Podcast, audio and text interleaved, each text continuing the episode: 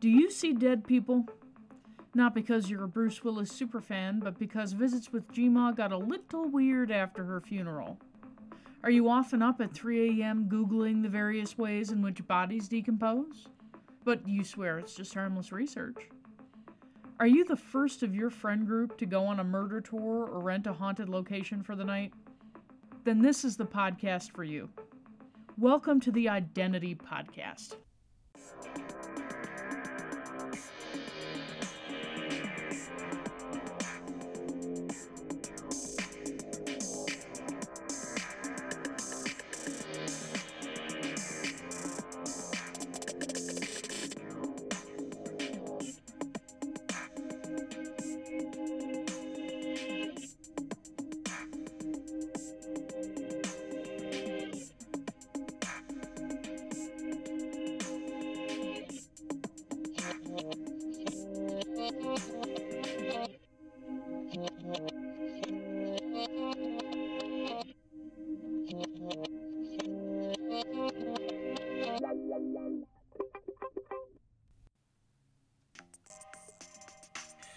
Dark allows space for evil to breed, to grow, to devour.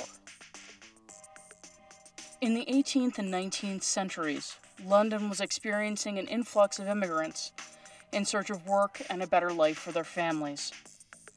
Many men arrived in London with very little money in hopes of finding work and sending money back home, wherever home might be. If an individual was concerned about spending his hard earned coin, he could choose to find lodging in a doss house. Doss houses were cheap and allowed individuals who were down on their luck or trying desperately to find more of it to get some rest for very little. Some of these doss houses were run out of a single room in a large house. A bench by a wall with a rope strung between two posts on either side was a cheap and efficient way of piling in more lodgers. A few beds of hay on the floor could fetch a higher price. At this time, East London was experiencing stifling poverty. Those who were employed were often paid a subsistence wage that had them living from payday to payday without any real assurance that they'd be able to afford lodging from one week to the next. Landlords divided their houses up into tenements, one room of benches and straw beds, a few others that included a bed, stove or fireplace, and a meager assortment of shabby furniture and linens. An entire family would live their lives crammed into these tiny accommodations. These landlords were only concerned about collecting rent, and if you couldn't pay, you'd be out on the street. In the Victorian era, families were often large, and small children, starting at the age of seven, were deemed fit for work. They were employed in factories, did odd jobs, or sold goods on the street. Children whose families were unable to make ends meet were thrown out to fend for themselves. Women also did what they could to provide for their family, sometimes turning to crime or sex work to bring in enough to keep food on the table. A place in the Doss house generally cost four pence per person per night, and the prices went up from there. A glass of gin ran about three pence. Many residents of the Doss houses struggled with alcoholism, including Mary Ann Nichols. Her friends knew her as Polly. Perhaps if Polly, a sex worker, hadn't drunk her Doss money three times over, she'd have made it back to her lodging before she met the man in the deerstalker hat. The man with the blade. The man whose name struck fear into the hearts of every man, woman, and child in the Whitechapel district Jack the Ripper.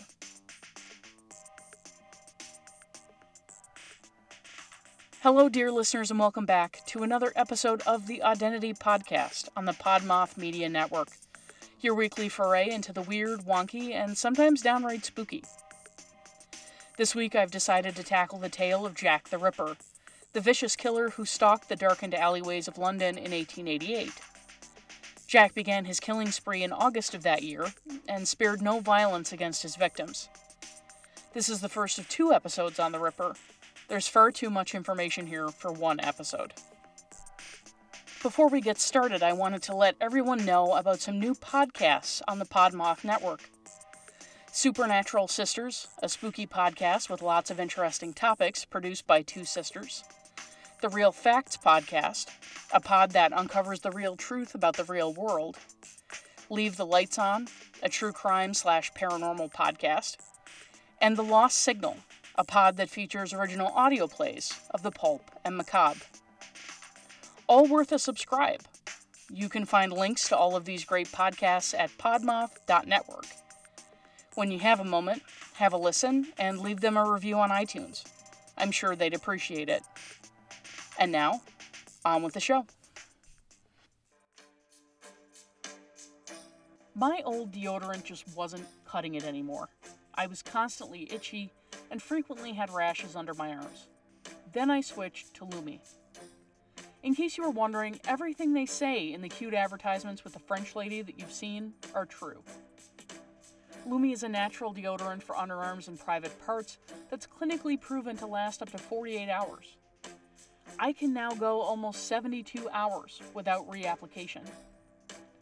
I also use Lume on my feet, and they have a line of soap, lotion, and wipes to satisfy all of your stink suppression needs. Lume was invented by an OBGYN, is safe for any external use, and is made without aluminum, baking soda, or fragrance oils, so it's safe for even the most sensitive skin. But Lume still smells pleasant. I'm partial to the juniper berry and clean tangerine myself, but there's also jasmine rose, silver spruce, lavender sage, coconut crush, and unscented. Right now, Lumi is offering first class shipping on USPS orders over $20 or more, and there's always a sensational sale on their site. You see what I did there? And as a bonus, if you buy using my link, you'll be automatically entered to win a free Lumi product every week. So head on over to the Lumi website via the link in the show notes and take Lumi out for a spin. Lumi, for everyone's pits and stinky bits.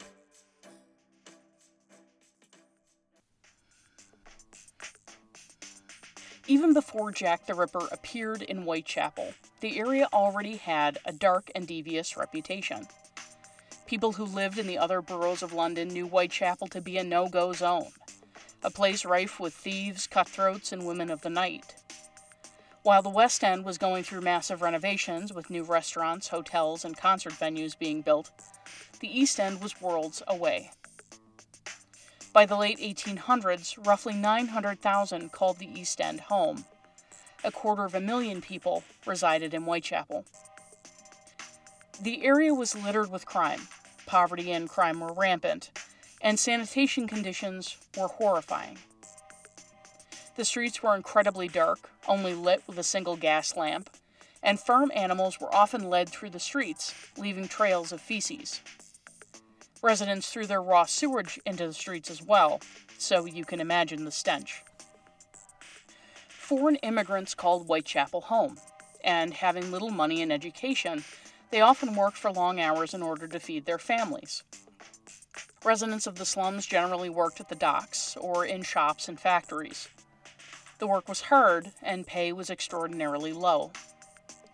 Up to two or three families, 10 to 20 people, would often share space in one room because they couldn't afford to rent anywhere else.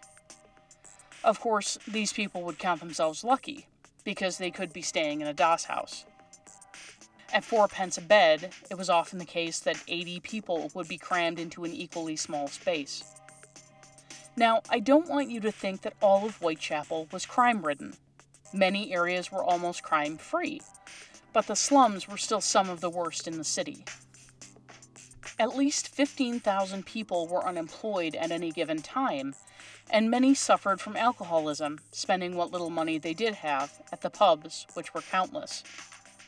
The mortality rate in Whitechapel was very high, and children who lived in the area weren't expected to live past the age of five. Malnutrition and disease were common, and the homes were damp and poorly ventilated.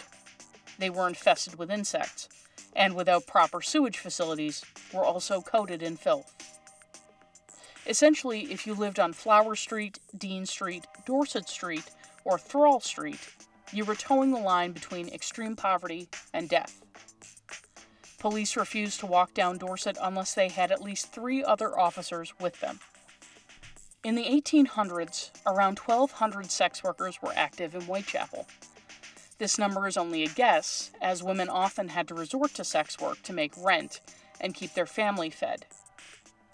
A desperate woman with rent due in a few days, or feeling the pangs of hunger, would sometimes sell herself for as little as three pence, or even a loaf of bread.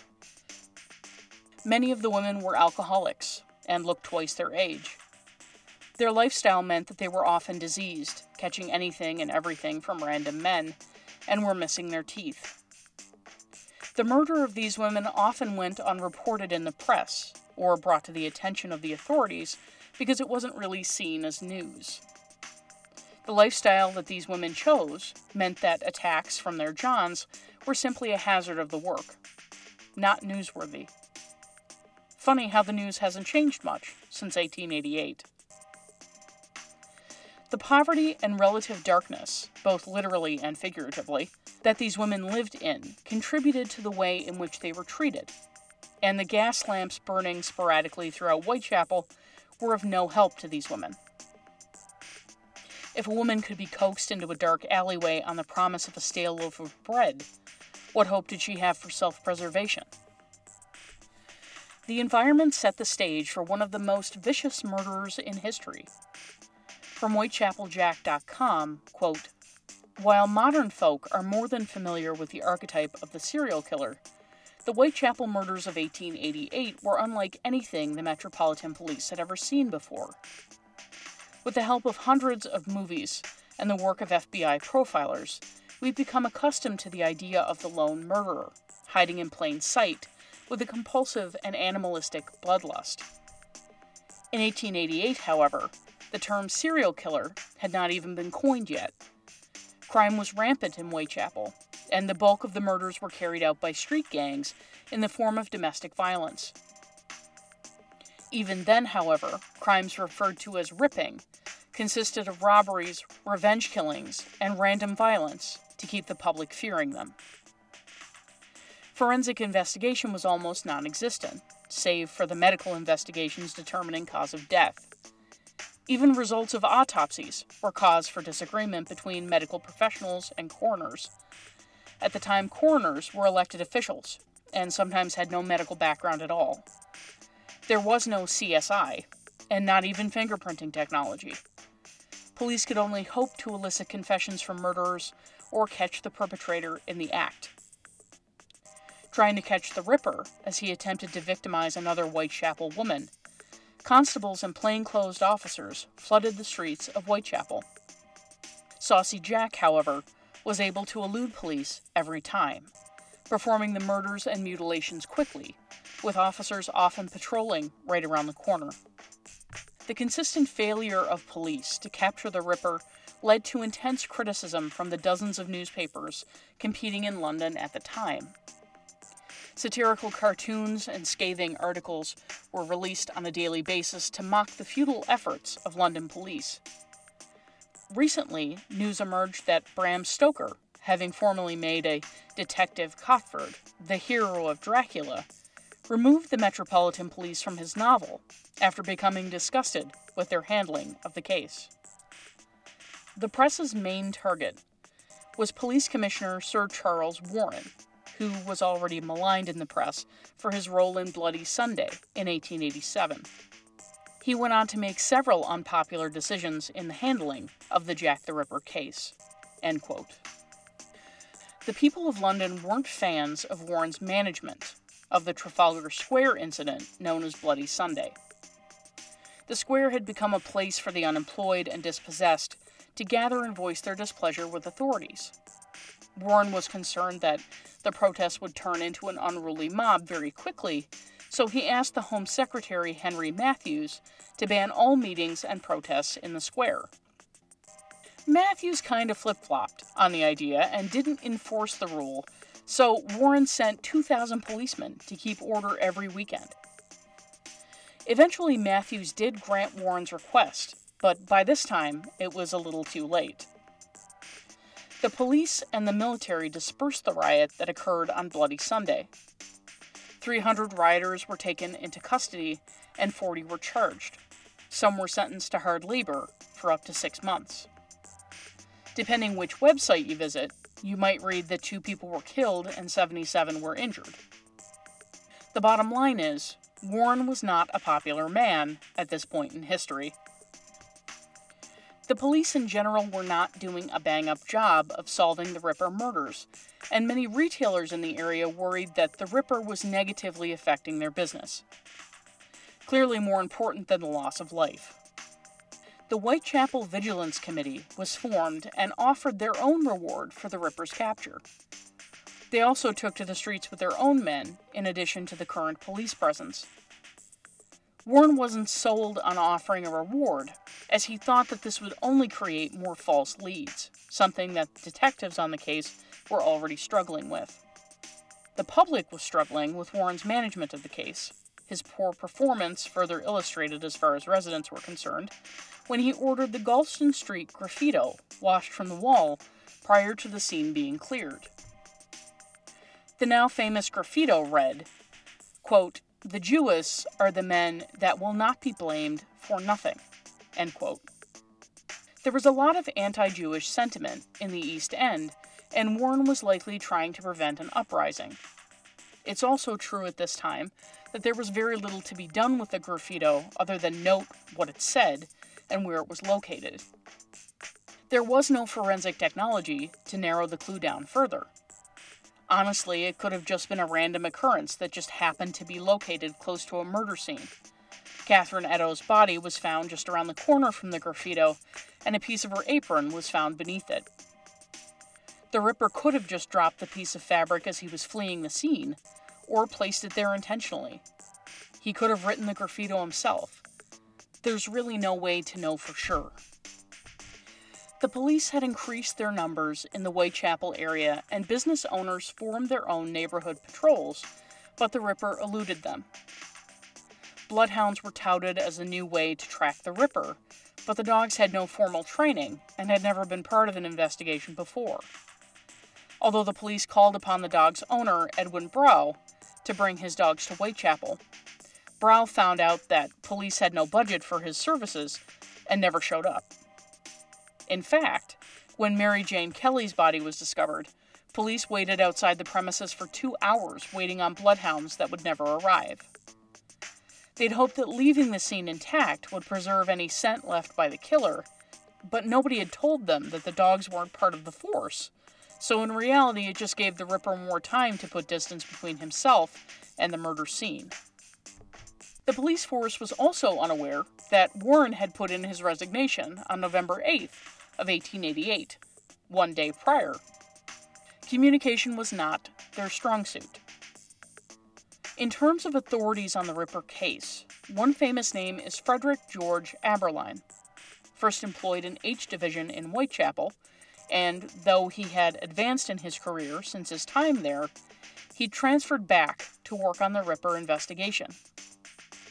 He was assigned specifically because of his knowledge of the Whitechapel area and was considered to be the best choice for the job. Early on in his career, Abberline had distinguished himself on the Metropolitan Police Force and rose through the ranks quickly, receiving 84 commendations and awards for his service. Abberline's involvement in the Ripper case was so influential that many movies and television series have been made about him. I'm keen on protein powders that give me a little extra boost. There are mornings when I just can't get up and eat a huge breakfast, so I make a protein shake instead, and the powders I got from Unico Nutrition hit the spot. There are so many delicious flavors vanilla ice cream milkshake, ooey gooey frosted cinnamon roll, spoonful of peanut butter with chocolate, Aunt Judy's banana cream pie, molten chocolate lava shake, cookies and cream dream, and candy shop caramel squares. They even have a birthday cake cupcake with rainbow sprinkles. Unico protein powder for women and men is the perfect guilt free indulgence. Use the low carb protein shakes for faster recovery after workouts, healthier snacking, or even as a meal replacement. The powder itself is so fine that it blends seamlessly into milkshakes and mixes for baked goods. And Unico has a bunch of recipes on their website for delicious donuts and keto friendly cinnamon rolls, to name a few. Unico's everyday wellness supplements help replenish essential nutrients and help you live your best life. Trim down and tone up with Unico's best in class supplements for weight loss, carefully formulated with five patented all natural ingredients to help you achieve your healthiest physique. Right now, listeners of the ODDentity podcast can save $20 on their purchase at uniconutrition.com. Just head on over to their website and use code ODDENTITY at checkout. That's O D D E N T I T Y. Say goodbye to chalky, tasteless protein powders and supplements that fall flat, and say hello to Unico Nutrition. It's like a bunch of unicorns are having a rave in your mouth. Seriously. From Wikipedia, quote, Several fictional retellings of the events surrounding Jack the Ripper murders have cast Abberline in the lead role. The suggestion is often, but erroneously made, for the sake of drama, that Abberline was unmarried and formed an attachment to one of the women connected to the events. The two most popular film depictions have also cast him as an addict, from which there is no known historical basis. Abberline was played by Michael Caine in the 1988 television miniseries Jack the Ripper. In this, the character was an aging alcoholic whose quest to solve the murders gives him the strength to give up drinking. A fictionalized Abberline was featured as the protagonist of Alan Moore and Eddie Campbell's graphic novel From Hell, 1991 to 1999, and was subsequently portrayed by Johnny Depp in the very liberal film adaptation of that work from 2001. The graphic novel paints him as a sulky but sympathetic policeman different from his peers only in his moralism and being overweight, and takes pains to include little known details of his life, such as his involvement with the Pinkerton National Detective Agency. The film's version of Abberline was portrayed as an intelligent young detective who was ahead of his time in detective techniques. He's also portrayed as being clairvoyant, allowing the filmmakers to ascribe to Abberline the contributions of spiritualist and psychic Robert James Lees, thus combining the two into one character and simplifying the graphic novel's narrative. Although Abberline is addicted to opium and drinks absinthe, he's a decent man who ultimately goes on a crusade against a very powerful government and upper class figures to stop the grotesque murders of Jack the Ripper. In the film, Abberline also has a close relationship with Mary Kelly and dies shortly after her murder of an overdose in his late 30s. In reality, he died of natural causes at age 86. Abberline was played by Gordon Christie in the 1973 television miniseries Jack the Ripper. In The Ripper, an episode of the television series The Collector, Abberline was played by Robert Wisdom. Abberline appears as a character in the anime series Black Butler, named Fred Abberline. While he's still involved in the Jack the Ripper case, this portrayal deviates heavily from the truth, not only by altering his family history, not married but engaged and with a twin brother, but also by placing his death sometime in 1889. However, the manga version of the story, and also the musicals, depicts him like a young, enthusiastic, and native Scotland Yard agent who will become the successor of Lord Randall, the actual leader of Scotland Yard. In the 2015 video game Assassin's Creed Syndicate, set in 1868, a young Abberline is featured as a supporting character, helping the protagonists Evie and Jacob Frye capture various Templar criminals throughout London and foil a plot to assassinate Queen Victoria by main antagonist Crawford Starrick. Additionally, in the DLC named Jack the Ripper, set in 1888, Evie Frye helps Abberline solve a set of brutal murders committed by an, the infamous maniac to find her brother, Jacob. In the seventh series of Jago and Litefoot, science fiction audio plays produced by Big Finish, Abberline appears as the character portrayed by Adrian Rollins. In this story, Abberline is portrayed as having secretly captured Jack the Ripper and recruits the title characters to help him in quietly recapturing the murderer after his escape. End quote. Abberline favored George Chapman. His real name was Severin Antoniovich Klosowski for the murders. Chapman had murdered three of his wives with tartar emetic acid. The suspicion fell on Chapman because of an interview his first wife had granted police. She said he was violent and unpredictable, and there were many nights where she didn't know his whereabouts. Abberline also had suspicions that the Ripper could have been a woman. After the Ripper case, he would leave police work behind and eventually head the European division of the Pinkerton Detective Agency. But his contributions and expertise cannot be undersold. Shortly after Chapman's conviction for wife poisoning, Abberline did an interview with the Pall Mall Gazette on March 24, 1903. Quote, the retired detective said, What an extraordinary thing it is that you should just have called upon me now. I had just commenced, not knowing anything about the report in the newspaper, to write to the Assistant Commissioner of Police, Mr. Macnaghten, to say how strongly I was impressed with the opinion that Chapman was also the author of the Whitechapel murders. Your appearance saves me the trouble. I intended to write on Friday, but a fall in the garden, injuring my hand and shoulder, prevented my doing so until today. Mr. Abberline had already covered a page and a half of foolscap and was surrounded with a sheaf of documents and newspaper cuttings dealing with the ghastly outrages of 1888. I have been so struck with the remarkable coincidences in two series of murders, he continued, that I have not been able to think of anything else for several days past. Not, in fact, since the Attorney General made his opening statement at the recent trial and traced the antecedents of Chapman before he came to this country in 1888. Since then, the idea has taken full possession of me, and everything fits in the dovetail so well that I cannot help feeling that this is the man we struggled so hard to capture 15 years ago. My interest in the Ripper cases was especially deep. I had for 14 years previously been an inspector of police in Whitechapel, but when the murders began, I was at the central office at Scotland Yard. On the application of Superintendent Arnold, I went back to the East End just before Annie Chapman was found mutilated, and as chief of the detective corps, I gave myself up to the study of the cases. Many a time, even after we'd carried our inquiries as far as we could, and made out no fewer than 1,600 sets of papers respecting our investigations, Instead of going home when I was off duty, I used to patrol the district until 4 or 5 o'clock in the morning. And while keeping my eyes wide open for clues of any kind, have many and many a time given those wretched homeless women, who were Jack the Ripper's special prey, fourpence or sixpence for shelter to get them away from the streets and out of harm's way.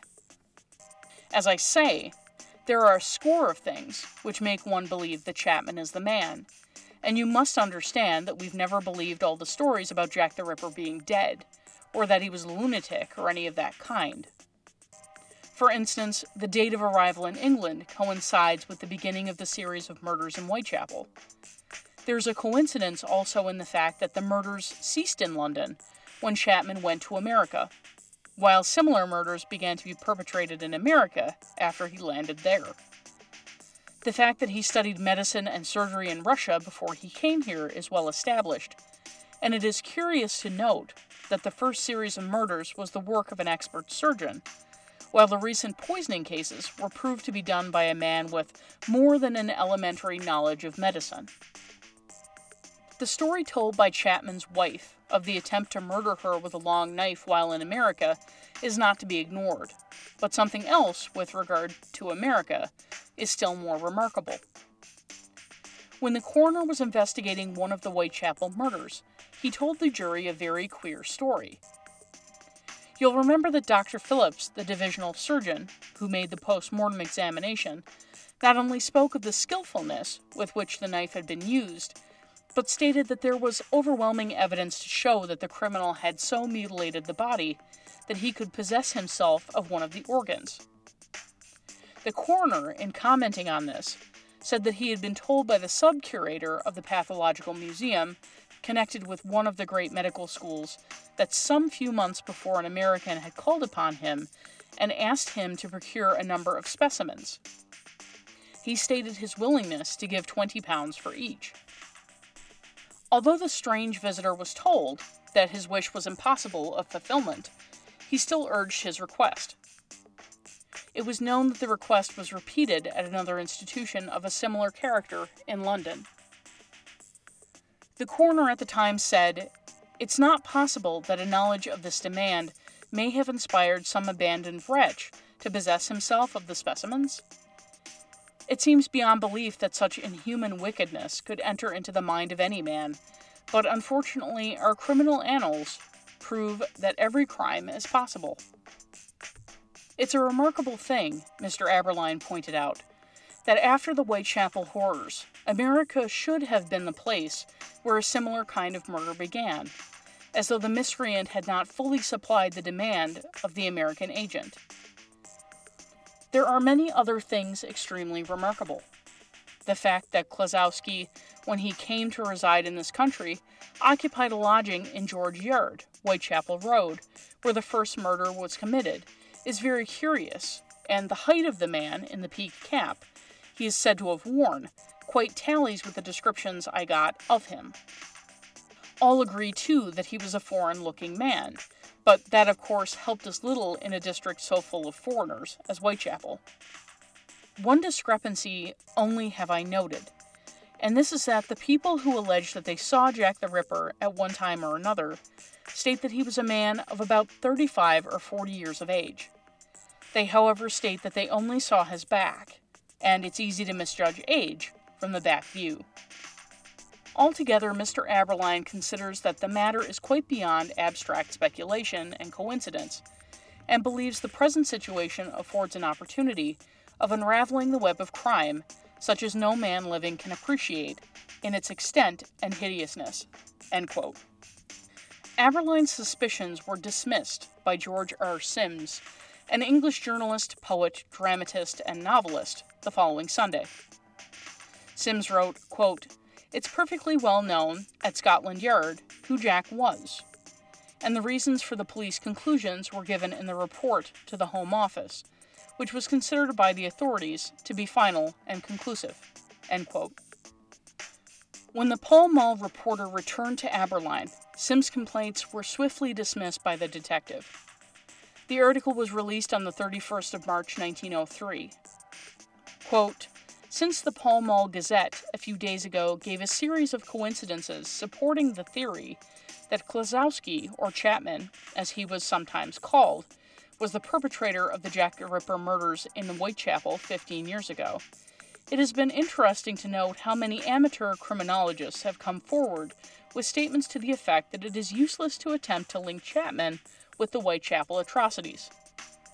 This cannot possibly be the same man, it is said, because first of all, Chapman is not the miscreant who could have done the previous deeds, and secondly, it is contended that the Whitechapel murderer has long been known to be beyond the reach of earthly justice.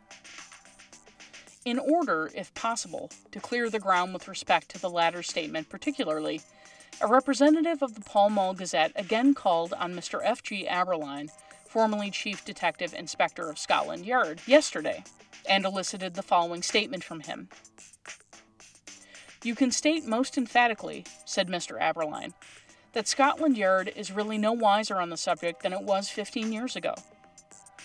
It is simple nonsense to talk of the police having proof that the man is dead. I am and always have been in the closest touch with Scotland Yard, and it would have been next to impossible for me not to have known all about it. Besides, the authorities would have only been too glad to make an end of such a mystery, if only for their own credit. To convince those who have any doubts on the point, Mr. Abberline produced recent documentary evidence, which put the ignorance of Scotland Yard as to the perpetrator beyond a shadow of a doubt.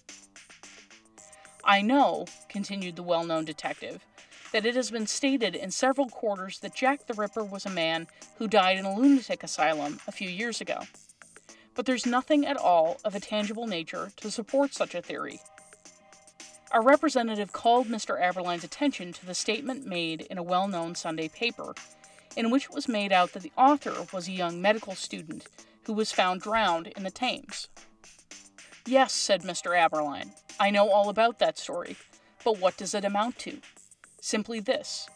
Soon after the last murder in Whitechapel, the body of a young doctor was found in the Thames. But there is absolutely nothing beyond the fact that he was found at the time to incriminate him. A report was made to the Home Office about the matter, but that it was considered final and conclusive is going altogether beyond the truth. Seeing that the same kind of murders began in America afterwards, there is much more reason to think that the man emigrated. Then again, the fact that several months after December 1888, when the student's body was found, the detectives were told still to hold themselves in readiness for further investigations seems to point to the conclusion that Scotland Yard did not in any way consider the evidence as final. But what about Dr. Neill Cream? A circumstantial story is told of how he confessed on the scaffold. At least he's said to have gotten as far as, I am Jack, when the jerk of the rope cut short his remarks. That is also another idle story, replied Mr. Abberline. Neill Cream was not even in this country when the Whitechapel murders took place. No, the identity of the diabolical individual has yet to be established, notwithstanding the people who have produced these rumors and who pretend to know the state of the official mind. As to the question of the dissimilarity of character in the crimes which one hears so much about, continued the expert, I cannot see why a man should not have done both, provided he had the professional knowledge, and this is admitted in Chapman's case. A man who could watch his wives being slowly tortured to death by poison, as he did, was capable of anything. And the fact that he should have attempted in such a cold blooded manner to murder his first wife with a knife in New Jersey makes one more inclined to believe in the theory that he was mixed up in the two series of crimes. What, indeed, is more likely than that a man, to some extent skilled in medicine and surgery, should discontinue the use of a knife when his commission, and I still believe Chapman had a commission from America, came to an end, and then for the remainder of his ghastly deeds put into practice his knowledge of poisons? Indeed, if the theory be accepted that a man who takes a life, on the wholesale scale, never ceases his accursed habit until he is either arrested or dies, there is much to be said for Chapman's consistency. You see, incentive changes, but fiendishness is not eradicated. The victims, too, you'll notice, continue to be women, but they're of different classes and obviously call for different methods of dispatch. End quote. From these interviews, we get a unique look into the way Abberline's mind worked and how passionate he was about the work that he put into the Ripper case. For Abberline, Chapman was a prime suspect in the Ripper murders. Each inspector who investigated the murders had their own theory. Next week, we'll get into who the suspects were, the victims of Jack the Ripper, and the communications that he sent to police. We'll also explore a new Ripper lead that might tell us who the Ripper was. That's it for this week, dear listeners. Tune in again next week for more tales of the creepy, weird, and paranormal. Until next time, stay spooky.